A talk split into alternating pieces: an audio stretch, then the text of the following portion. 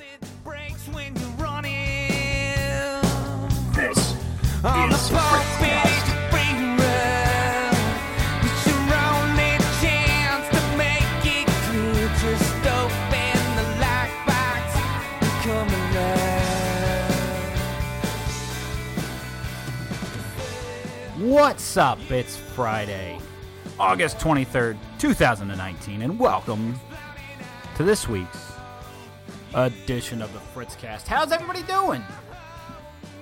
Earlier this week, on Monday, actually, I uh, got to sit down with Ed's World podcast.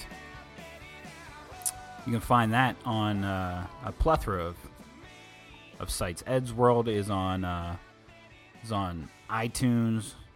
It's on YouTube. I should say Apple Podcasts is what it is. It's Apple Podcasts and a host of other places. You can watch it on YouTube and uh, BitChute and uh, a ton of other sites. I sat down and uh, had a had a very long discussion uh, with uh, host Jay Edgar.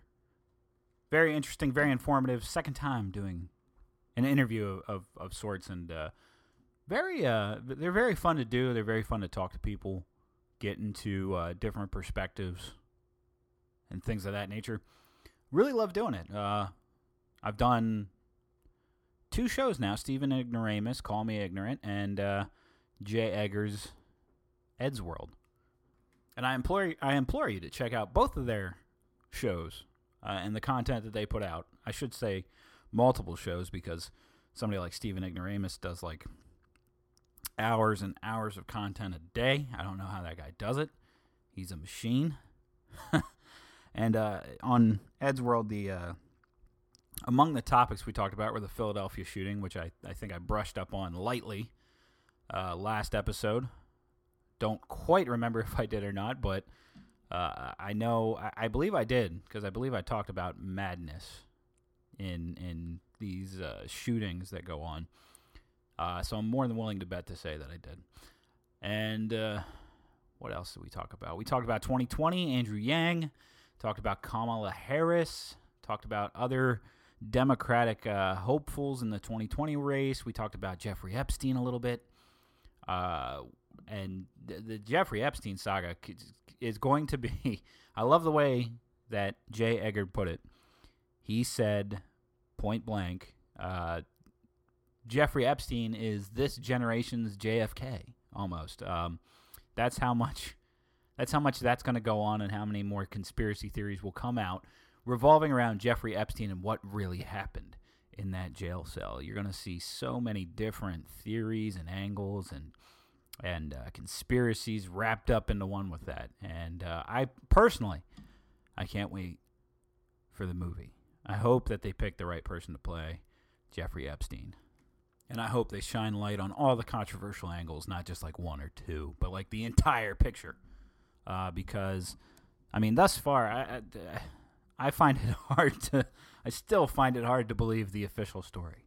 Still, when you ask me, what's the conspiracy or what's the best conspiracy, my answer is the story that's being pushed in the media constantly, consistently. That is just gold just gold. So, so it was fun to do that earlier this week, and uh, as far as the rest of this week has gone, uh, relatively smoothie, uh, smoothie, relatively smoothie. I could use a smoothie right about now. Shoot, um, relatively smooth, and uh, mostly uneventful, which doesn't bother me in the slightest.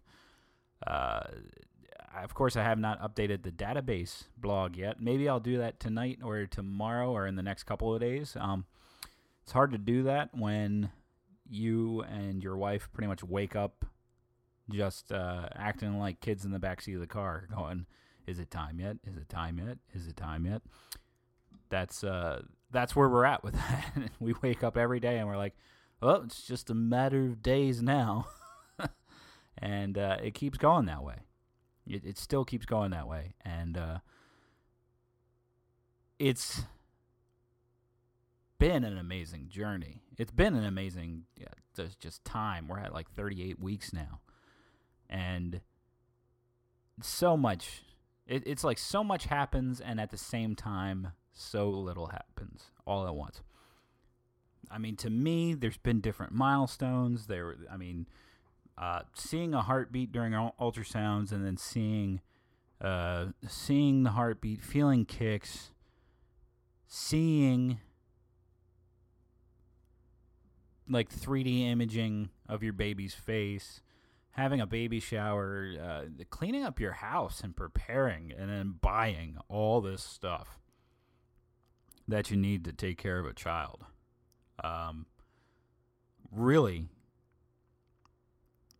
truly baffling sometimes.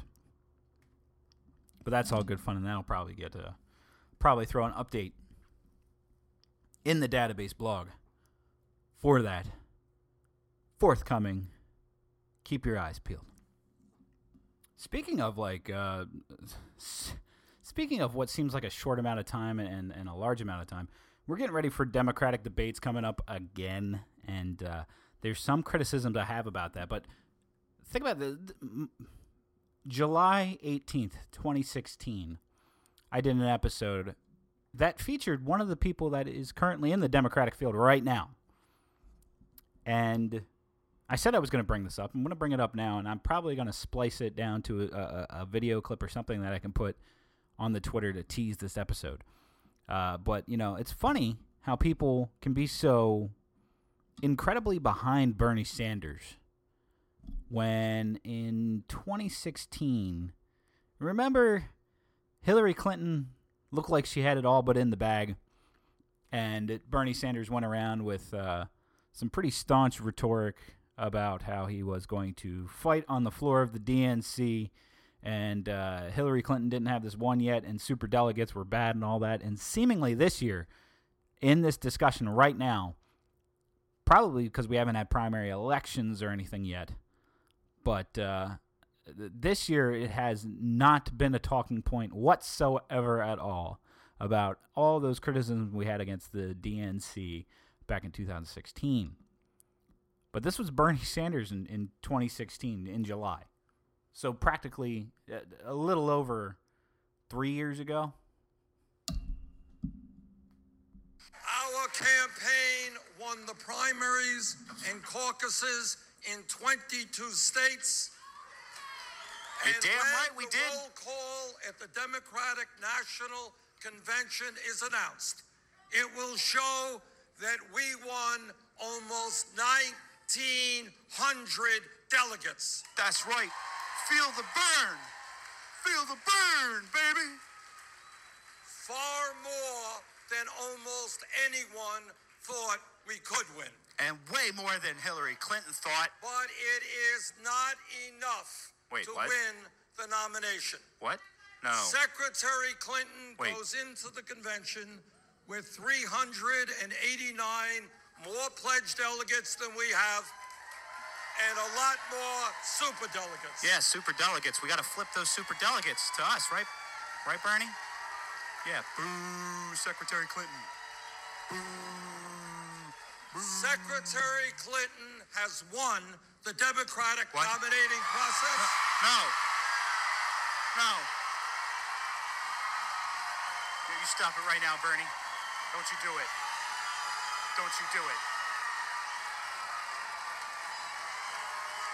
Feel the burn. We can still we can still do this. Come on. I congratulate her for that. No! Boo! No! No! Please, God, no! She will be the Democratic nominee for president, No! and I intend to do everything I can to make certain she will be the next president of the United Oh, States. please, God! No!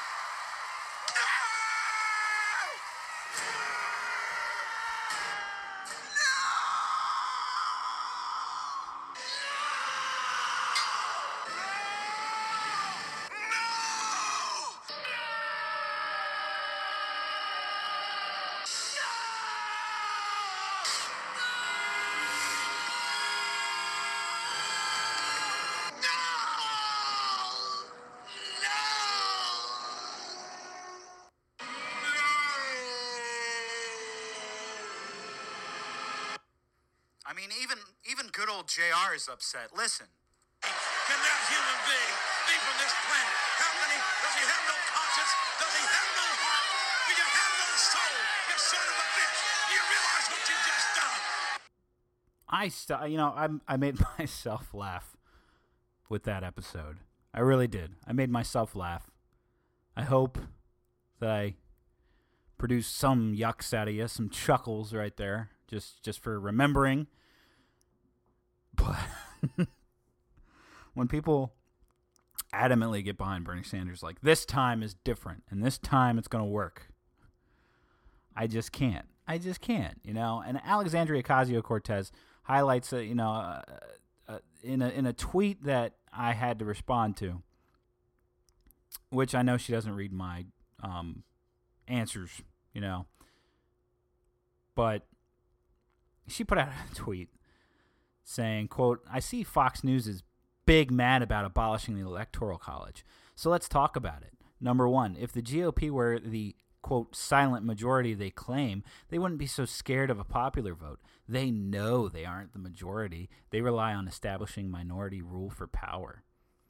And this goes back to uh, I think I've echoed this several episodes, but Trump had nearly 63 million votes. Clinton had nearly 66 million votes. The actual margin of difference between their votes is 2,868,686, which, uh, if you're not willing to concede, is negligible. I don't know how we can talk at, this point about it because just just knock their numbers down. Just knock their numbers down. For for easier sake of argument, let's just say Trump was at 60 million and Hillary was at nearly 63 million. In fact, give her the same margin of difference of the 2 million 800 some odd votes. You have two big groups of people that disagree with each other. That's what you have. That's what you have in this system. The the the the talking point of the left is always, well, if we had the popular vote, we would have we would have won the election by our 2 million pesky votes, our nearly 3 million votes. But that's it. That's a handful of people when you're talking about 60-ish million to 60-ish million. And nobody nobody is seeming willing nobody is seemingly willing to concede that just because you have a simple majority of that few that therefore your side, your ideas, your policies that you're going to push are better. It's really idiotic. And it's really idiotic that people put this much faith and credence into the federal government.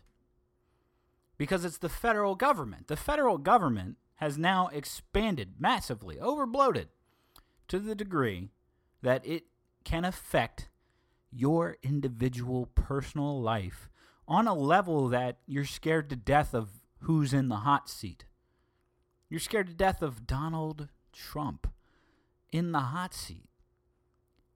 That is very telling that the left's answer, the progressives' answer to this, is always seemingly larger, more expansive government just with the quote right people elected. And it bypasses the whole fact that a lot of people voted against them in 2016. Granted, not more that voted for them, but almost as much that voted for them voted against them. That's that breakdown. That's the breakdown when we talk about the popular vote. And I haven't necessarily been a champion of the Electoral College. I haven't been one behind the microphone talking about the Electoral College has to remain intact and that we cannot evolve the way that we handle things. Never said that. Never once said that. In fact, I believe if we go back into my episodes of four plus years ago, we actually might have some naivety of me agreeing with the whole popular vote thing. And I have quickly become against that because of, of several different factors. But I've been turned on to other ideas of voting. I'm not a, an electoral college absolutist in any stretch of the imagination, but I am also vehemently against strictly popular vote uh, because the thinking of it, the line of thinking that, that promotes it is one of political expediency and nothing more. It's not about it's not really about doing what's best for the majority of the people when those people are split 50-50 over it. Damn near 50-50 over it. It it goes off of this irrational argument that just because more people agree with you or more people like you that you therefore are the correct route. That your ideas are the right ideas, that your ideas are the moral ideas. Absolutely not. Absolutely not. But that's that's on voting. That's on voting and majorities and a bunch of other stuff. Today, just today alone, there's uh, there's been two rather breaking stories that have dominated the press today, and it's it's kind of sickened me with social media and with how people are. Uh, one is David Koch, famed half of the Koch brothers duo, which actually there's more than just him and his brother. There's there's another brother, and the Koch family is rather large, but he's the he's the famed slash infamous half of the Koch brothers, and he passed away, 79 years old, and Twitter, social media, the political dialogue of right now is some of reverence and revering the guy because face it he was a rich man who did a lot of philanthropy work and also fueled a lot of political causes with his money. On the flip side we have had a story break about Supreme Court Justice Ruth Bader Ginsburg having completed some treatments for a you know tumor, I believe it was, uh, on her pancreas or or pancreatic cancer. And the sad similarity between the two stories. This is a huge takeaway too. The sad similarity between the two stories is the inhumanity of people.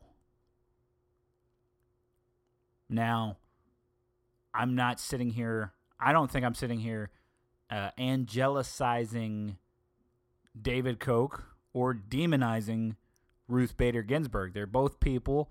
They both have positive qualities. They both have uh, influence and negative qualities. I'm absolutely sure of it.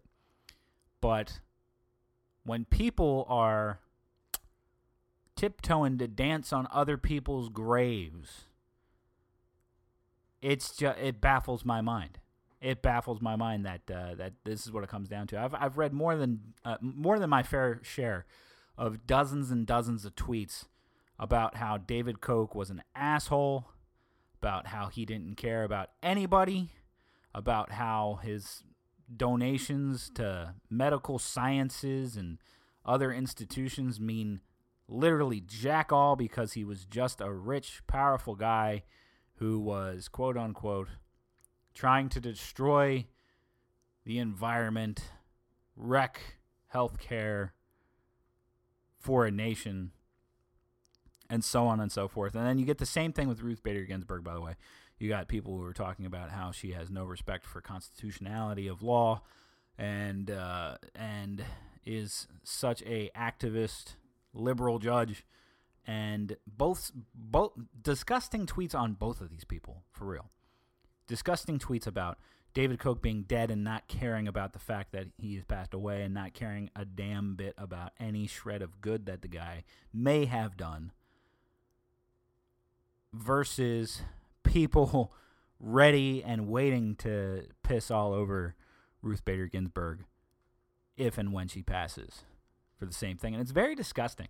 It's very disgusting to see it become such a, you know, people can't even s- suspend their disdain and political differences of people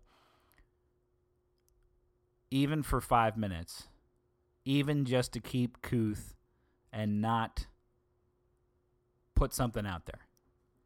I mean, it's David Koch and it's Ruth Bader Ginsburg. Neither one of them are, you know, neither one of them are freaking Hitler. All right? Literally, neither one of them are freaking Hitler. So pump your brakes. And it really irked me.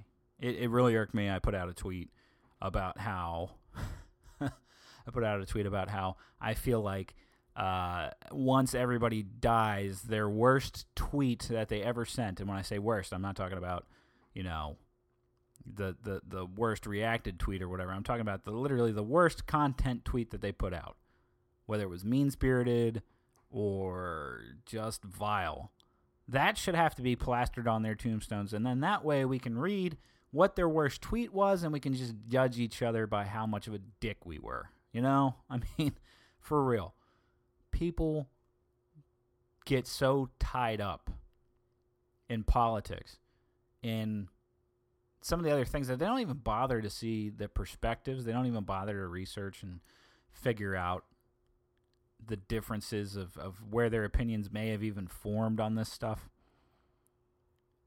Some people only go to their echo chamber sources for information when that time comes to build a case for their argument because because you have to be right obviously the whole point of arguing is being right the whole point of arguing is is getting you know 65 million votes versus 62 million votes because if you have the 65 million votes then obviously you were right it's just very disparaging to say the least reading from the Wall Street Journal on David Koch. Quote, he donated more than $1.3 billion of his fortune to charity, including gifts to the State Theater of New York at the Lincoln Center, uh, New York Presbyterian Hospital, and the Metropolitan Museum of Art, all in Manhattan. He was diagnosed with prostate cancer in 1992 and in recent years suffered from deteriorating health. Uh, over decades, he funneled some of his largest donations to cancer research, most notably to Memorial Sloan Kettering Cancer Center in Manhattan and his alma mater, the Massachusetts Institute of Technology in Cambridge, Massachusetts. In speaking of his philanthropy, Mr. Koch described himself in interviews with the Wall Street Journal as a sugar daddy for charitable causes with a moral obligation to give. He preferred to donate his money to outstanding institutions rather than use it on buying a bigger house or a $150 million painting. I really wanted to put my money to work, making the world a better place, he said. Now, some people will call that BS. Some people will say that he only did it for publicity, and some people will say that he did rather nefarious things, countering some of the things that he was donating to, politically speaking. Politically speaking, it's not like he was a. It's not like the Republicans were all that fond of him for all his socially liberal standards, including same sex marriage, uh, a woman's right to choose, among other things. And he wasn't well liked by liberals for his socially, for his, not socially, for his fiscal drive for limited government and financial responsibility. Needless to say, when somebody passes at 79 years old and they have at least under their belt $1.3 billion in donations to various causes under their belt, I find it hard to just immediately be happy at his death, at his demise.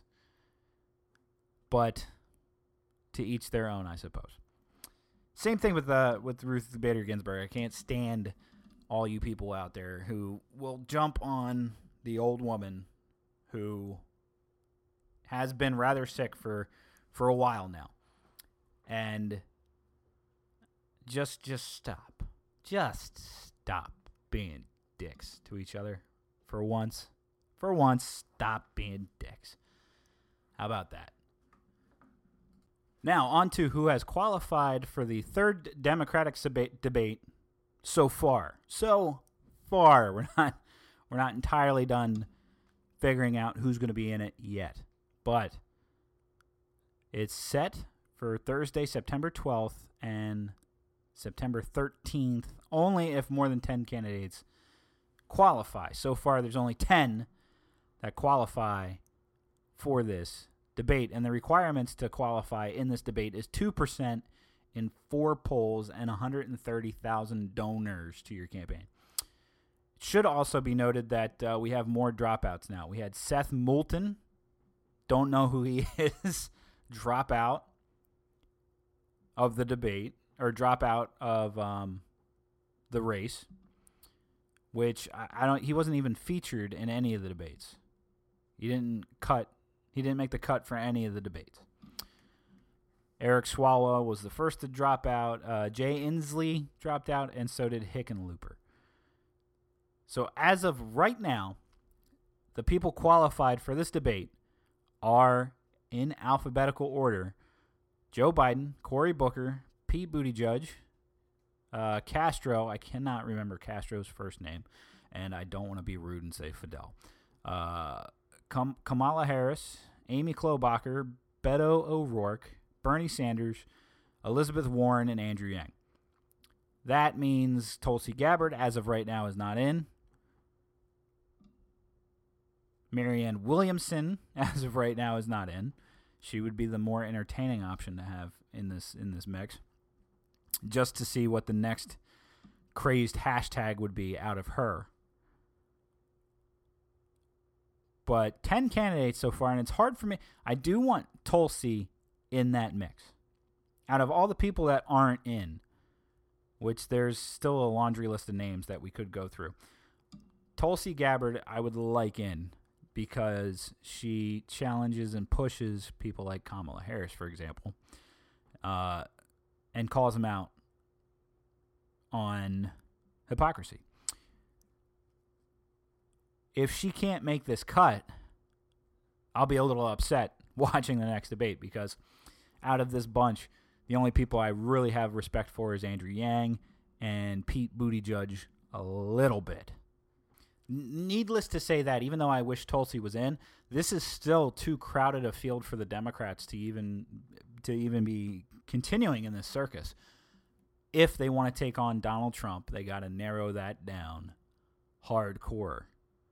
The last analysis I read from somebody was that it seems that Biden and Sanders and uh, Warren are the front runners, and the showdown's going to come to them. That's the last analytical point I read on this. Still to this date, and I even said it on Ed's World on Monday. Joe Biden still leads that pack far and by a sizable margin. Still leads that pack. Needless to, or, or, needless to say, regardless of that, uh, at least it'll be a little less maddening if we don't have two debates.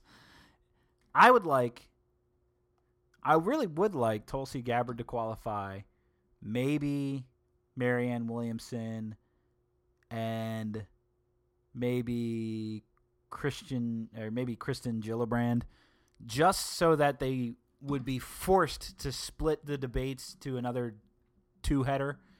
Uh, just because then it would be about six people on stage for a debate, and that's far better than ten on one stage.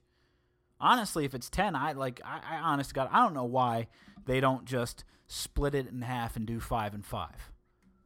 Get some real answers out of this. Get some real stances. Get some real perspective out of these candidates, rather than the last two debates, which was really four debates because it was split up into two nights with 10 candidates each night. And it was a cluster of crap. If they could split it down again, five and five, six and six, whatever, it's a little bit better. and maybe leads to some substance, even though a lot of their talking points, a lot of their philosophy I don't agree with. I want to hear what exactly it is and why they think that that's best. And we're not getting that in this debate format.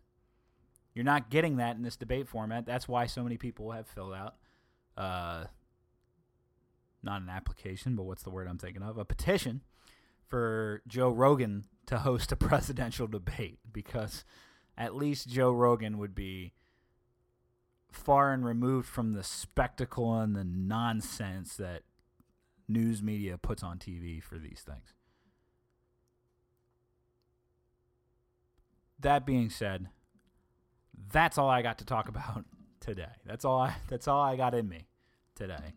Uh, because of, you know, so many things going on at home. You guys know where my mind is versus where it should be when I do the program.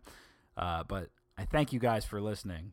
All right, you can catch me on Twitter at FritzQS, Facebook.com slash the Fritzcast, FritzcastPodcast at gmail.com. If you want to email me directly, be sure to check out Jay Egger and Ed's World. I was on it on Monday.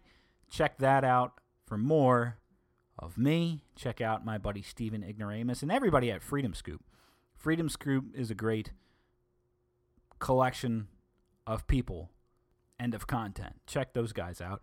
Check out Brian Nichols of the Brian Nichols Show. He actually interviewed Steffi Cole, who is a very interesting and influential person in the liberty movement on Twitter right now.